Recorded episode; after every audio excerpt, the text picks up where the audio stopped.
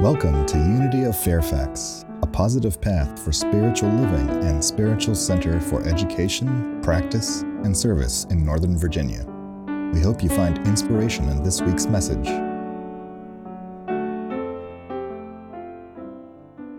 I'm going to divert from my notes for just a few moments to address the situation in Ukraine from a very personal point of view. Some of you know, some of you don't, that prior to ministry, I worked in the international container shipping business. And in 1995, the company I was working for went into a joint venture arrangement with the Port of, of Odessa Authority to privatize and westernize the container terminal facility at the Port of Odessa on the Black Sea in the newly independent country of Ukraine. This was 1995. Ukraine attained its independence from the Soviet Union in 1991. It was a very heady and very unusual working environment, to say the least, as we inherited a workforce of over 200, where by American standards we maybe needed 60, but we worked it out. We arranged for the man with the suitcase full of dollars to show up once a month at a prearranged point, because that's how we had to do business. And I made friends and contacts there. You see, the company didn't know that as an undergraduate, I'd studied Russian, and it was very helpful. And although I couldn't do my own translation, I could at least get around on my own because Odessa was a Russian speaking city. What was done during the Soviet era was wherever there was a military, militarily sensitive area, the native population was moved out and ethnic Russians were moved in, the belief being that they would be loyal to Moscow. So while I was there, I worked on my Russian and I developed a friendship with one of my translators. We were we text pretty much daily. She and her husband live in Kiev. She has made it to Bucharest in Romania where she's safe. And I cry and I'm angry at the insanity and brutality and unfairness of what is being inflicted upon these people, ultimately upon the Russian people. And it opens my eyes and is a reminder that this consciousness of brutality and insanity isn't only found in the Russian dictator, it's found all over the world. There are reasons why the Syrians had to flee and run. There are reasons why people in Latin America are fleeing and running. There are reasons all over the world why people are endeavoring to escape violence and crime. It is our calling to do what we can, collectively and individually, to raise that consciousness and to address the humanitarian crises that are found all over the world. So, yes, we pray for the people of Ukraine. We pray for the Syrian refugees. We pray for the Afghan new arrivals. We pray for the Central American immigrants yearning to have safety. We pray for the indigenous peoples in this country who have been subject to that same torturous treatment forever. We pray for minorities and marginalized people in our country and around the world who have been subject to cruelty and unfairness and violence for no other reason than that they exist and they want equality and freedom. So we do our prayer work and we do our own inner work to see where there are shadows in ourselves. Because as a human being, we all have shadows. Not to guilt or shame ourselves, but simply to recognize and release. Because in that process of recognition and release, we free ourselves to be the individualized expressions of Christ's consciousness that we know ourselves to be intellectually. We want to make that a lived experience. And as Dr. King said, a threat to justice anywhere is a threat to justice everywhere. So we want to look in our hearts and in our minds to see where there are the disparities between what we say we are and what we actually live. Again, not to shame or blame, but simply to release so that we might be free and live in the consciousness of oneness. This time in our nation's history and in the world's history is pivotal. It is a calling to each and every one of us to be who we've come here to be, not to accept the status quo because it's comfortable, but to stretch, to grow, to emerge into Christ in you, the hope of glory to give that shape and form and to work so that every other man, woman, and child has that same opportunity. So, yes, these are heady times. These are scary times. These are angering times. And yet, these are the best of times. Because, my friends, we are waking up to our calling ever more fully than we ever have. And I'm sure there are many of you, as I have been saying, Really? I wasn't awake before? Well, it's time for an energy drink, boys and girls, because we've got work to do. And when I chat with my friend who is now in Bucharest, I'm so grateful I'm not there. And I'm ever more committed to the work of, of establishing peace, abundance, and respect for all creation. It may not be easy, but it is worth it.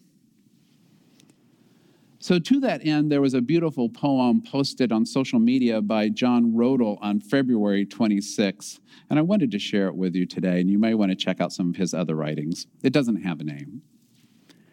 And he wrote, I can't make the world peaceful. I can't stall tanks roaring down roads. I can't prevent children from having to hide in bunkers. I can't convince the news to stop turning war into a video game. I can't silence the sound of bombs tearing neighborhoods apart. I can't turn a guided missile into a bouquet of flowers. I can't make a warmonger have any sense of empathy. And I can't convince ambassadors to quit playing truth or dare. I can't deflect a sniper's bullet from turning a wife into a widow. I can't stave off a country being reduced to ash and rubble. I can't do any of that. The only thing I can do is to love the next person I encounter without any conditions or strings. To love my neighbor so fearlessly that it starts a ripple that stretches from one horizon to the next. I can't force peace on the world, but I can become a force of peace in the world because Sometimes all it takes is a single candle lit in the darkness to start a movement. Lord, make me a candle of comfort in the world and let me burn with peace.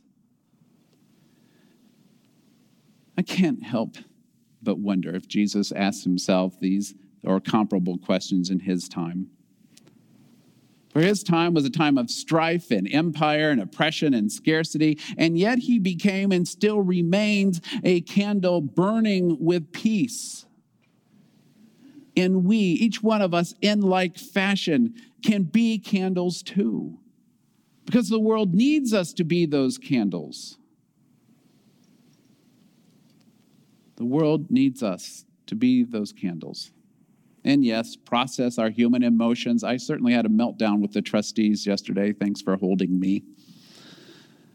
And then get back to the business of being a candle of peace in the world. Today is the first Sunday of the Lenten season, a wonderful liturgical period of 40 days, which is spiritual preparation for Easter. And this year, thanks to Carol Bradley sitting in the back room, I'm calling you out. Our inspiration was drawn from a giant candle of peace, the great theologian Howard Thurman. and the meditations he published in a book called Meditations of the Heart. Thank you, Carol. We have loved getting ready for this series, Amy and I.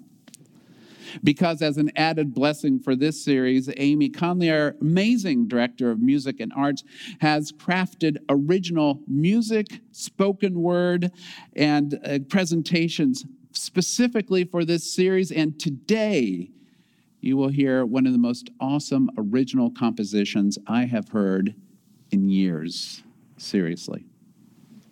It is a blessing to call Amy a partner in ministry because this week, this first Sunday of Advent, we'll learn how good it is to center down. So let's take a look at this man, Howard Thurman who, though not associated with Unity or New Thought, has had a profound influence in multiple areas that are dear to us in Unity and New Thought nonviolence, the inward journey, Jesus, mysticism, inclusive faith, and peace. And if I could, and I think I can, I'm going to require all of you to make a private study of Howard Thurman. There you go. So, about the man himself, he was born in 1899 in Florida and spent most of his childhood in Daytona in one of its three all black neighborhoods. He was profoundly influenced by his grandmother, Nancy Ambrose, who had been enslaved on a plantation in Madison County, Florida. And his mother, Alice, and together they were members of a Baptist church and were women of deep faith.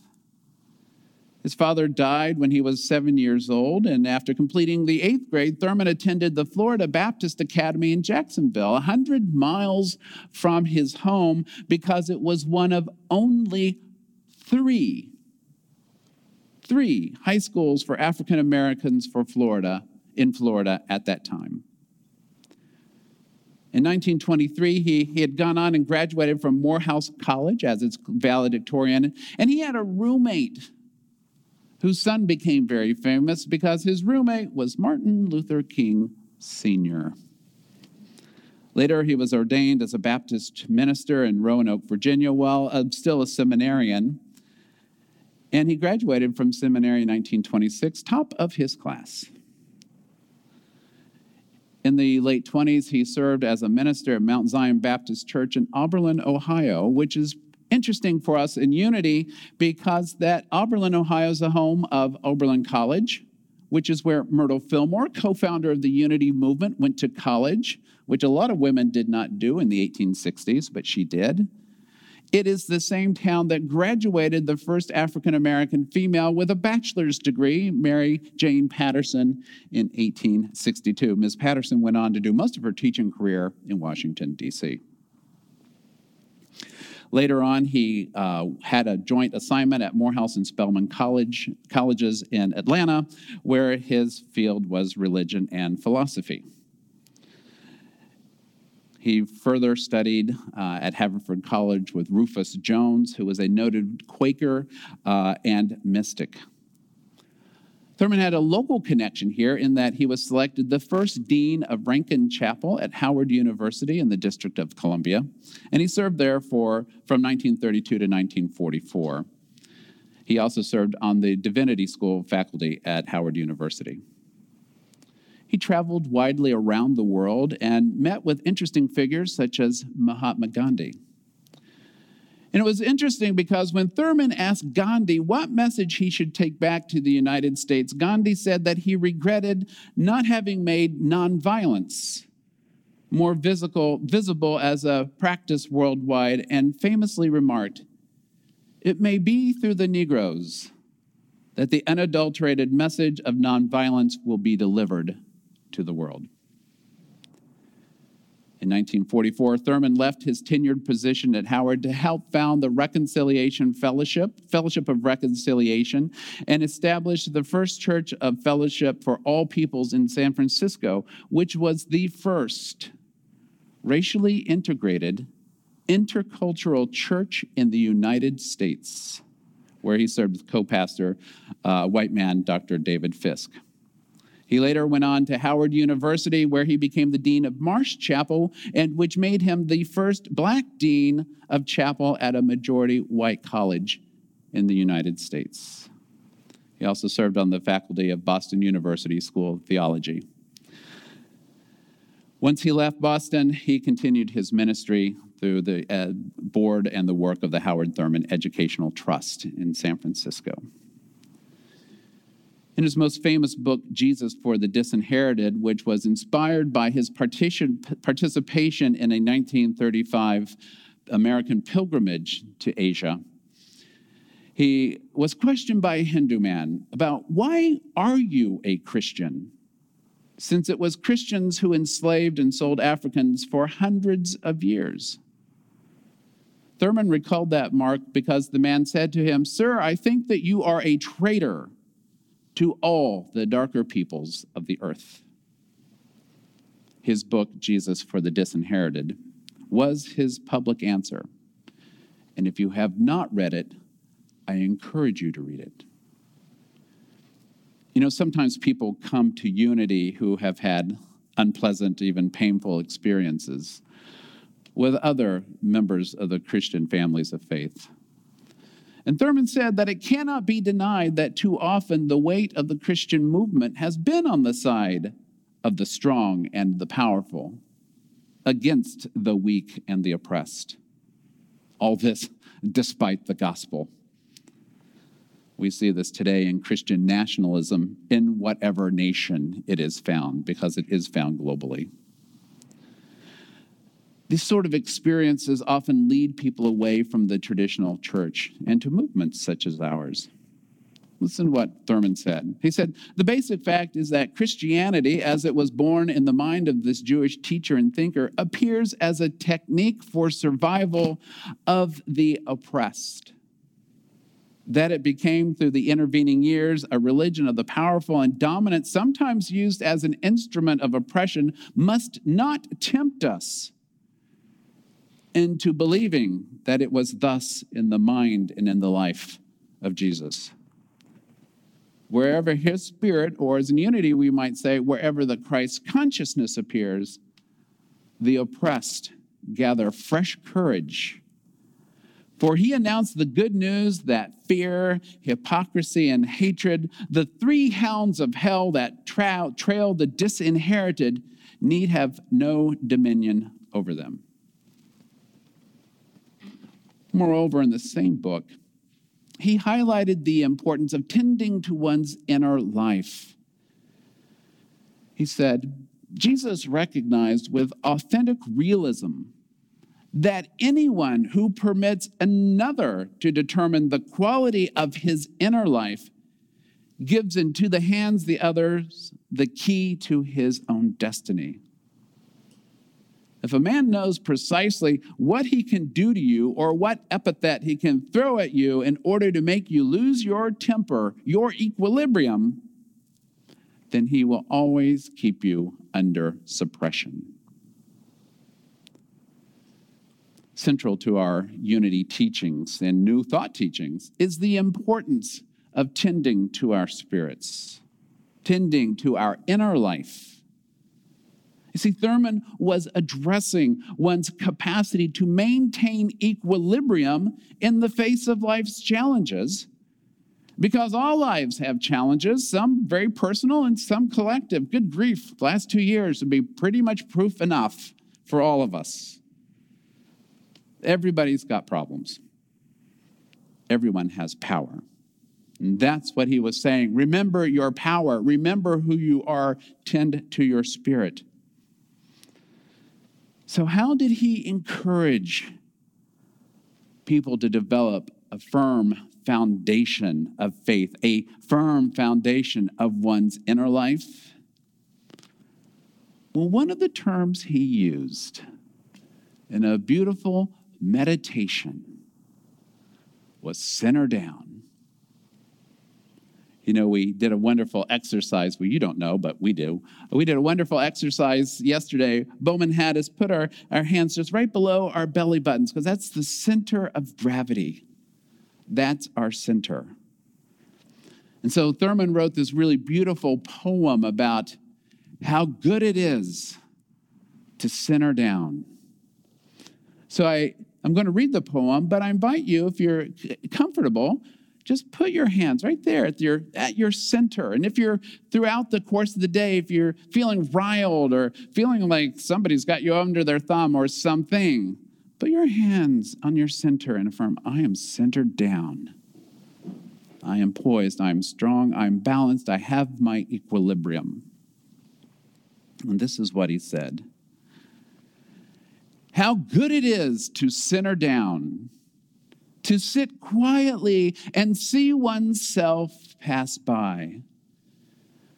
The streets of our minds seethe with endless traffic. Our spirits resound with clashing, with noisy silences, while something deep within hungers and thirsts for the still moment and the resting lull. With full intensity, we seek ere thicket passes a fresh sense of order in our living, a direction, a strong, sure purpose that will structure our confusion and bring meaning to our chaos. We look at ourselves in this waiting moment the kinds of people we are. The questions persist. What are we doing with our lives? What are the motives that order our days? What is the end of our doings? Where are we trying to go? Where do we put the emphasis and where are our values focused? For what end do we make sacrifices? Where is my treasure? And what do I love most in my life?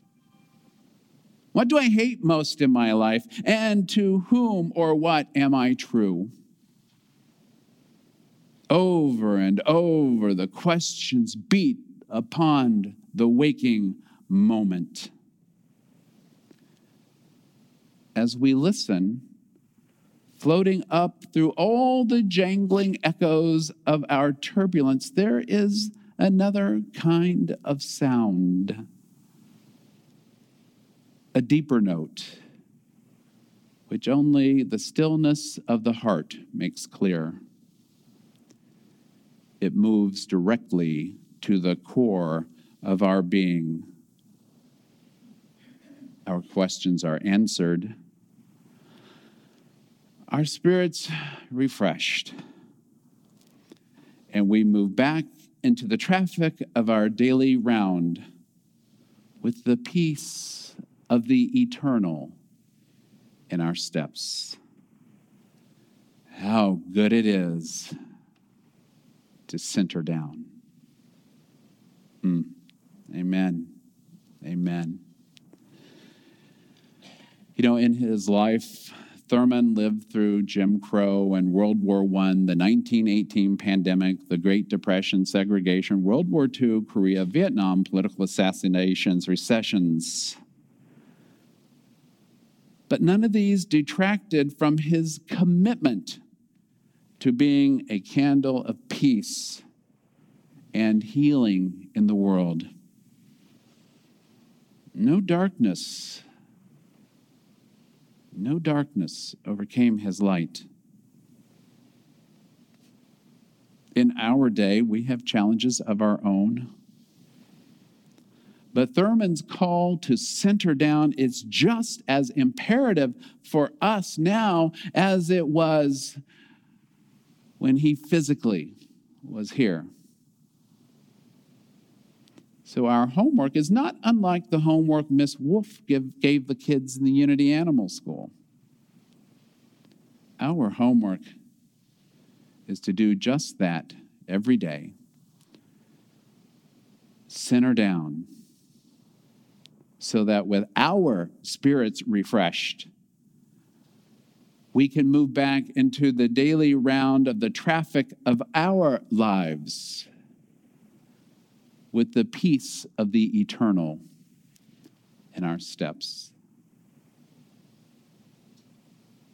Peace be with you. and namaste.